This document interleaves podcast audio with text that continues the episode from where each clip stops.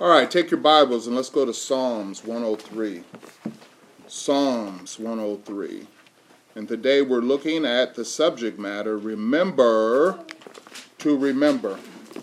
So it was July nineteen seventy-six in Champaign, Illinois. It was approximately one p m on Saturday afternoon, and the top eight twelve-year-old sprinters in the state were on the track, lanes one through eight. And I was in lane four on that eventful day. Uh, and I got to lane four because I had ran the fastest hundred-yard dash in the semifinals. And so on that day, uh, my mind got to thinking about all the things I had done, all the training I had done to prepare for this event. Uh, and to my left was a, a kid out of Carpentersville, I believe, and then to my right was a kid out of the city of Chicago. And of course, they're both in my ear, talking about how bad they're going to blow me away, right? This is before the event starts. And so my goal that day was, let me have the fastest start that I had ever had. I had been running track since I was eight years old. And so I can still remember a complete hush came over the stadium. And the man said, "Runners, to your mark." And I climb into the starting blocks. And the only thing I'm thinking at this time is, when that gun shoots off, explode, explode. So he says, "Runners, to your mark. Get set," and I can hear him or see him raising the gun. The gun goes off, and I shoot out twenty-five yards down the track, fifty yards down the track. And you know, when you're running, you can sense when people are with you, right? Halfway through the event, there's nobody but me. We get to seventy-five yards. There's still nobody but me. Then all of a sudden, I can hear. I can hear the feet of the other sprinters coming, and I can hear the crowd. Oh, they're like, it's a dynamic race. And at the last second, woof, I lean through the tape, and I turn around, and at every event, there was a guy who would walk out on the track with a red flag, and whoever won the race, he would stand in their lane and raise the flag. So, of course, he runs out on the track, and he gets in lane four, and he raises it. And I am the nineteen seventy-six hundred-yard dash champ for the state of Illinois. So I look around. The crowd is clapping. I look up, and I see my family. I can still see them. My mom, my dad, my brothers, uh, my sister was there. I can still see all of that, right? That was nineteen seventy-six. So the question is, how come I can remember those vivid details? That's nineteen seventy-six, because you remember, number one, what is significant to you, and you remember, number two, what you love. You see how that works? Yeah. You remember what's significant, and you remember what you love. Now, the question this morning is, what is more significant than God's Word? Nothing. Not even that nineteen seventy-six event that I remember, and getting that gold-plated gold medal around my neck. They did it just like they would do in the Olympics. I stood up on the top thing, and they put it over your head and everything. So it was a great moment in my life. Obviously, I still haven't forgotten it to this day, but it's because it was something significant. But what is more significant than God's Word? You remember what you love and what you understand. So you are, are you here with me in Psalms one oh three? Mm-hmm. Look what God says, starting in verse one. "Bless the Lord, O my soul, and all that is within me, bless his holy name.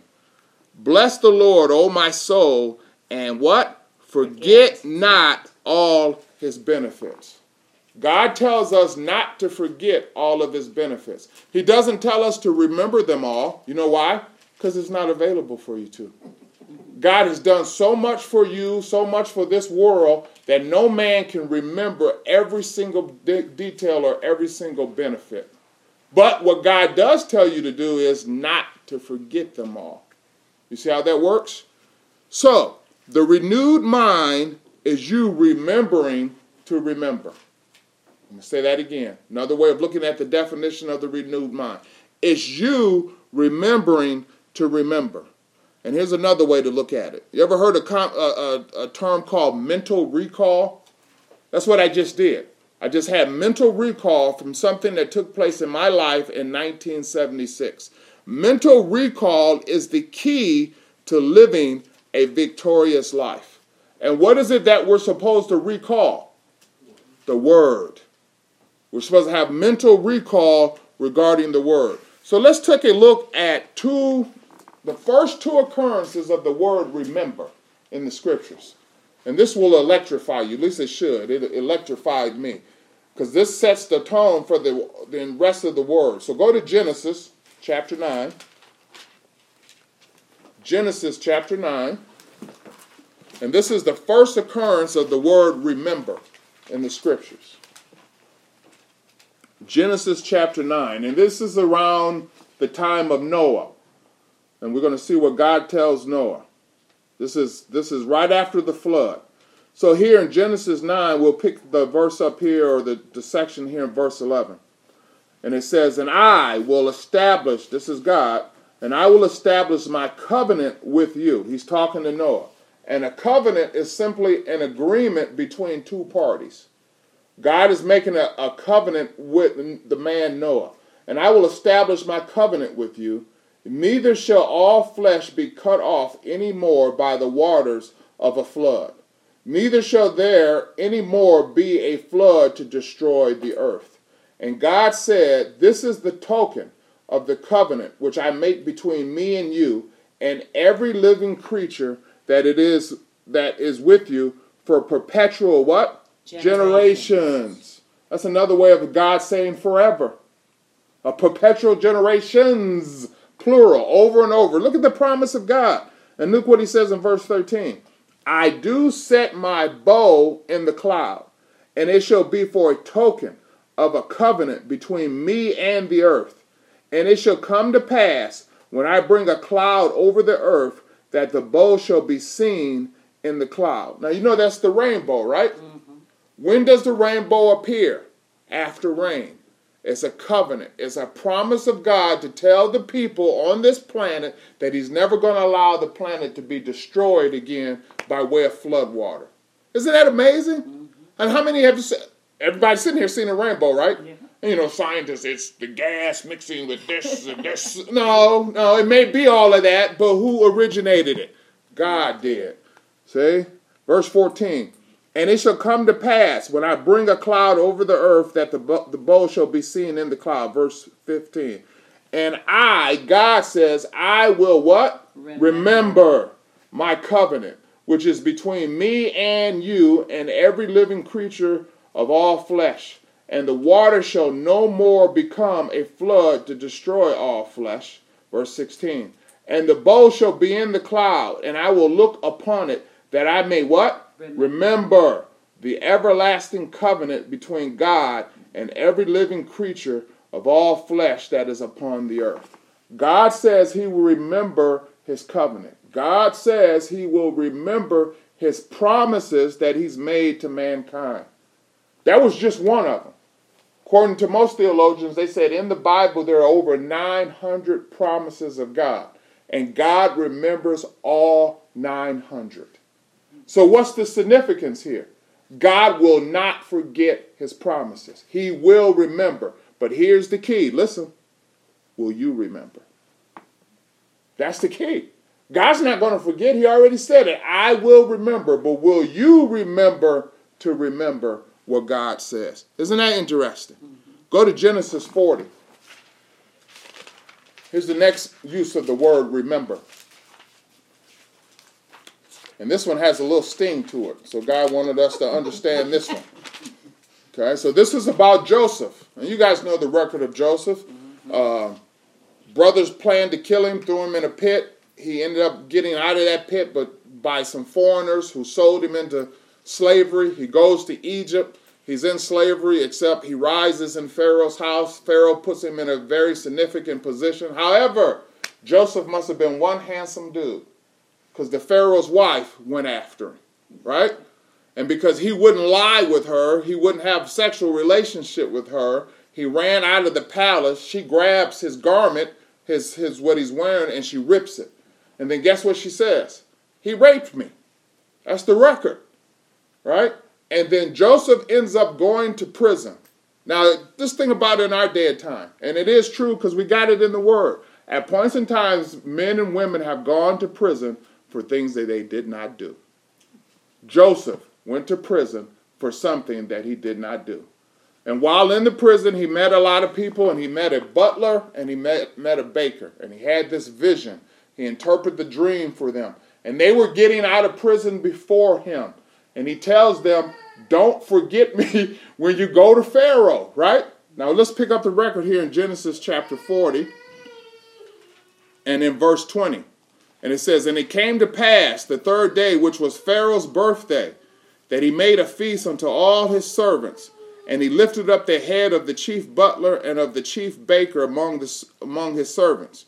And he restored the chief butler unto his butlership again, and he gave the cup into Pharaoh's hand. But he hanged the chief baker, as Joseph had interpreted to them. Yet did not the chief butler what? Remember, Remember Joseph, but what? Forgot, Forgot him. So what was the consequence? Joseph ended up staying in prison more time than he was supposed to. So what is God trying to say? Number one, don't forget my word, because we saw that in Genesis. He's not going to forget his word. You must remember to remember. But if you fail to forget, or if you forget things and don't remember, there can be consequences. That's the first two occurrences of the word remember in the scriptures. That if we fail to remember to remember God's word, there can be consequences. Listen to this, man. The two greatest powerful resources on earth to a believer is God's word and the gift of Holy Spirit.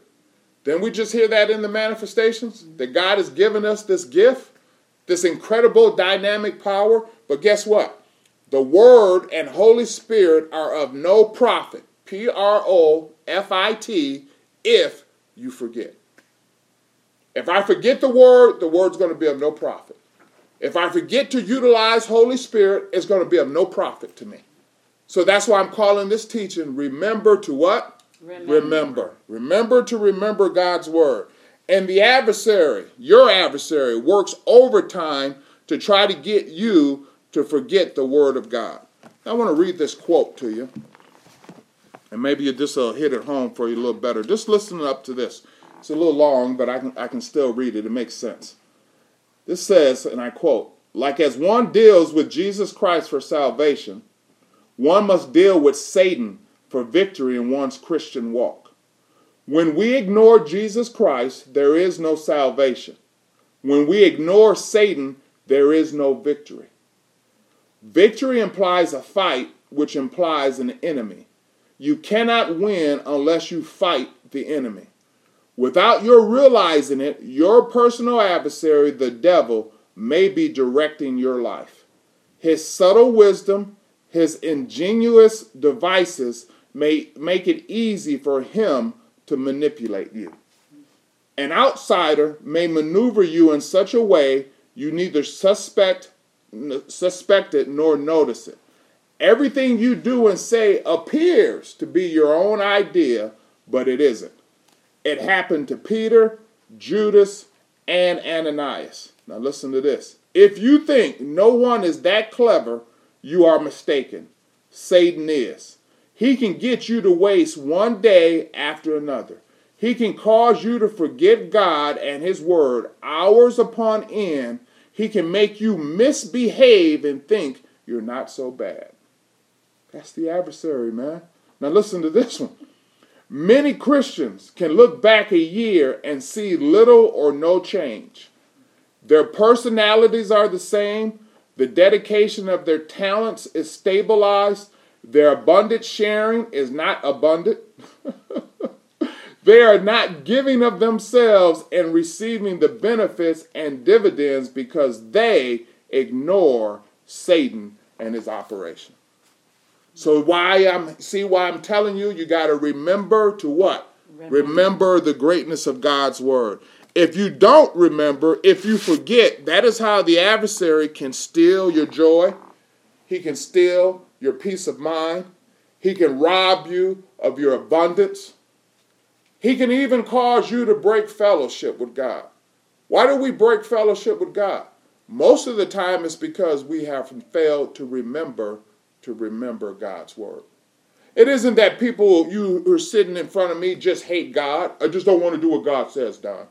That's usually not the case for a, a mature believer, is it? But what, what the adversary does is he causes you to forget. Forget what the word says, then you do opposite of it. So we got to remember to what? Remember. Remember. Remember to remember. So I want to share this great record with you, and you're, you're going to see that. Look at Mark chapter six. And haven't you heard me say, and other people say, that these disciples that Jesus Christ chose were ordinary men like you and I? And you're going to see it in this great record. We got to read quite a bit, but you'll you'll get it. And this is where we're going to close out today, in Mark chapter six. And we're going to pick up the record here in verse thirty. Okay? You guys there? Yeah. Mm-hmm. Now you're going to see that these men forgot to remember God's word, and it had a consequence attached to it. And Jesus Christ teaches them how to get back to the greatness of God's word, how to remember to remember. So we'll pick up the record here in Mark six, verse thirty. And the apostles gathered themselves together unto Jesus and told him all things, both that they had done and what they had taught. And he said unto them, Come ye yourselves apart into a desert place and rest a while. See, they had been out teaching, and they were just coming back, reporting back to Jesus Christ what they had done throughout the day. And so Jesus noticed, he's got his team, right? Just like a coach, he got his team. He sees his team is tired. So he's like, okay, let's get away and rest. Isn't that great to see? Mm-hmm. Huh. And verse thirty-one, For there were many com- coming and going, and they had no leisure so much to eat. And they departed into a desert place by ship privately. And the people saw them departing, and many knew him, and ran afoot thither out of all the cities, and outwent them, and came together unto them. So basically, if you know this part of the land, it was like a huge lake that you could go from one side to the other. And it may have taken you a long time to get there, but the people saw Jesus getting on the ship with his disciples and departed, and all the people around the different cities, around the lake, saw it, and they ran. They ran to get, because they knew where the ship was going and where it was going to dock. So obviously it was something that Jesus Christ had done before. Does that make sense? Yeah. And so they ran, because that's Jesus. I got to get to him. And so these people hauling it out of the city because they want to get to where Jesus Christ is. And it says, and they came together unto him, verse thirty-three, last part of that. And then thirty-four, and Jesus, when he came out, saw much people and was moved with what? Compassion. Compassion toward them, because they were as sheep not having a shepherd. And he began to teach them many things. So the apostles were tired, right? That's why they were getting away. But Jesus Christ wasn't. So he, he probably like, hey, you guys step back. I got this one. I'm going to teach the people today. I got it. And so he begins to teach them the greatness of God's word. And then verse thirty-five, and when the day was now far spent. That's interesting. Because that meant Jesus didn't just teach ten minutes or fifteen minutes. It says the day was far spent. He had a hungry audience in front of him. So he poured out the greatness of God's word to them. If they could handle five minutes, he gave them five minutes. If they could handle two hours, guess what he gave them? Two hours. Whatever it was the people. See, and I say that because you and I can rise and fall based on our expectation. What do you expect of yourself? If I can only handle a fifteen-minute teaching, I will never defeat the adversary. If my mind starts wandering at fifteen minutes and two seconds, I'm in trouble. You got to be able to lock in for longer than that. Would you not agree? Mm-hmm. Somebody's laughing, so some people agree with me. And when the day was now far spent, his disciples came unto him and said, This is a desert place. Now the time is far past. In other words, Jesus, we're tired. Send these people away. Verse thirty-six, send them away that they may go into the country round about and into the villages and buy them what? Buy themselves bread, for they have nothing to eat. Did you notice that? He said that they may buy themselves bread. People in the religious realm has used this section of the word to teach that Christians ought to have soup kitchen lines and just feed all the poor people in the city. Just line them up and give them free food. Well, it, it wasn't that Jesus Christ gave them free food. They had money. The disciples said, send them away so that they can buy their own food. They just happened. They were so excited to get around Jesus Christ, they just happened to forget to bring their lunch that day. That's all it is. It isn't we give away free stuff to people. My goodness, people ought to read the word. Verse thirty-seven, and he answered and said unto them, give ye them to eat. And they say unto him, shall we go and buy two hundred penny worth of bread and give them to eat? So you see how this record is developing. Verse thirty-eight, and he said unto them, how many loaves have ye? Go and see. And when they knew, they say, five and two fishes. They had five loaves of bread and two fishes. And he commanded them to make all, all the people that were there to sit down by companies upon the green grass. And they sat down in ranks by hundreds and by how many? Fifties. Fifties. There was a lot of people there. And when he had taken the five loaves and the two fishes, he looked up to heaven and blessed and brake the loaves and gave them his to his disciples to set before them. And the two fishes divided he among them. And they did all eat, and they were what? Filled. Filled. Now watch verse forty-three. And they took up twelve baskets full of the fragments of the fishes. Whoa, whoa, whoa, whoa, stop, stop. Are you paying attention? Five loaves of bread and two fishes, and he fed, I don't know how many was here, but they sat down, it said, in ranks by hundreds and by fifties. You know what that means? It was a miracle. Jesus Christ blessed the food, and every time he broke the bread, it kept multiplying. Every time he would break off the fish for the people, it kept multiplying. Imagine being there seeing this. This is, this is important because the twelve disciples, the apostles, are there. They are there witnessing this. He is handing this multiplying bread to them so that they can feed all these people, the multiplying fish so they can feed all these people. Remember that. That's going to be key to our record here. They were there. Verse forty-four. And they did eat of the loaves were about five thousand men. And straightway he constrained his disciples to get into the ship and to go to the other side before unto where? Bethsaida, while he sent away the people. So Jesus Christ said, okay, guys, get in the ship, go over here. I'll clean up the rest of this. I'll take care of this and I'll catch up with you later. That's pretty normal, right? That's what he's telling them. Now watch this. And when he had sent them away, he departed. Jesus Christ went into a mountain to pray. And when even was come, the night came, the ship was in the midst of the sea, he alone on the land. He saw them toiling and rowing, for the wind was contrary unto them. So you see that? They're rowing against the wind. Can you see these twelve men? And Jesus Christ sees it. It's his twelve disciples, his apostles. He sees what's going on. And it says, this took place about the fourth watch of the night. He, Jesus Christ, cometh unto them, walking upon the sea, and would have passed by them. What a record! They're out there rowing against the wind, and they look over, and it's a guy just walking. Hey, how y'all doing?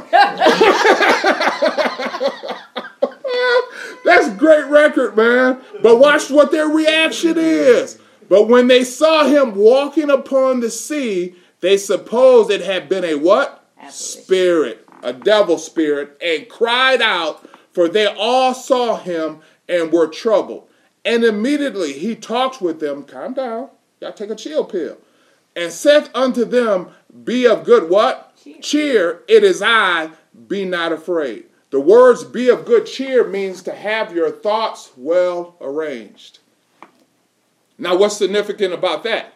If you and I don't have our thoughts well arranged, you will forget God's word. Get your thoughts back in order. That's what he's saying. Look, dude, it's me. I, how, how long I got to be around you guys before you realize this is me? And I do signs, miracles, and wonders. I'm the Son of God. You can do it too. So on and so forth. But they did not remember to what? Remember. remember. Wow.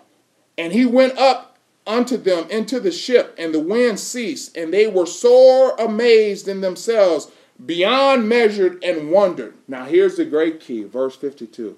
For they considered not the miracle of the loaves, for their heart was what? Hardened. They considered not the miracle of the loaves. In other words, just hours before, they were a part of a miracle. They saw Jesus Christ take five loaves and two fishes and feed five thousand people, the record says. Yet, hours later, they see Jesus Christ walking on the water and they freak out. Why? Because they failed to remember to remember. If they had considered the loaves, if they had remembered what Jesus Christ had just done hours before, they never would have freaked out. You see how that works? So what's the key for us? We got to remember to remember. So you know what you need to do? When God provides you with a victory in life, hold it. Keep it in your mind so that when the next challenge comes, you can say, oh, God did this for me yesterday. He'll do this for me today. God did this for me last week. He'll do this for me when? Today. But these men had forgotten just within a matter of hours. And it says, for they considered not the miracle of the loaves, for their heart was hardened. What does that mean? That means they went back to handling stress according to their five senses, rather than handling stress according to the great delivering power of God. They saw the miracle. They were there. They saw it. They were a part of it. They saw that bread multiplying. They saw that fish multiplying. Yet they did not remember it. Just hours later. So you see why I say it's important to remember to remember. Here's one for you. I thought of this. And you guys keep this in your head and heart and share this with other people. Have you ever come to a fellowship and got blessed? Raise your hand. Okay, everybody's come to a fellowship and gotten blessed, right? Right. So, you ought to remember that on a Thursday night or a Sunday morning when you're tempted not to come. Remember to remember. Remember when you were here and you were blessed. Remember when you heard the manifestations of Holy Spirit and were blessed. Remember when you heard a teaching that blessed your life. Remember when you were upstairs sipping on some coffee, eating some cheesecake, and a believer shared something with you, and it blessed your life. Why do you need to remember? Because the adversary is going to try to talk you out of coming. See how this works? They did not string. You ever string popcorn? Yeah. No. Yeah. You string popcorn. What do you do? It's one kernel on another, on another. We stream one victory on another, on another. We remember to remember. So as I close out today, in a couple weeks we're going to do this service called Communion. Communion is a memorial service for the single purpose of making or causing believers to remember what Jesus Christ accomplished for them. That's communion. It's to remember what Jesus Christ did. What did his broken body accomplish, and what did his shed blood accomplish? You are to remember that. Remember to remember. Now let me ask you this question in, in closing. If I remember on a consistent, faithful basis what his broken body did for me, do you think that might have some impact on my physical health? Yes. You think I might be a little more healthier? Mm-hmm. You think if I remember what his shed blood accomplished, the forgiveness and remission of sins, you think that might have some impact on how long I'm in condemnation? If I keep remembering it, I'll walk right out of condemnation. And guess what? It was a meal. It wasn't a special event. He didn't, hey, let's get a white tablecloth and let's get some candles. It was a regular meal. The staple of their dinner was bread and wine and whatever else they had. Jesus took the bread that they were eating and instituted, say, hey, this bread represents my body that's going to be broken for you. This wine represents my blood that's going to be shed for you. Guess what? You can leave here today, go to, I don't know where you like to go. Maybe you like to eat at Sonic. And maybe you're going to get a, a, a chicken sandwich and a lemonade. You can eat the chicken sandwich, and that chicken sandwich can remind you of the broken body of Jesus Christ. You can drink the lemonade. It can remind you of the shed blood of Jesus Christ. You don't have to remember communion once a year. You can remember communion three times a day or however often you eat. That was the whole purpose of it. So we want to remember to remember. Don't forget God's word. Remember to remember, and your life will be blessed. That's what I want to share. All right. Woo!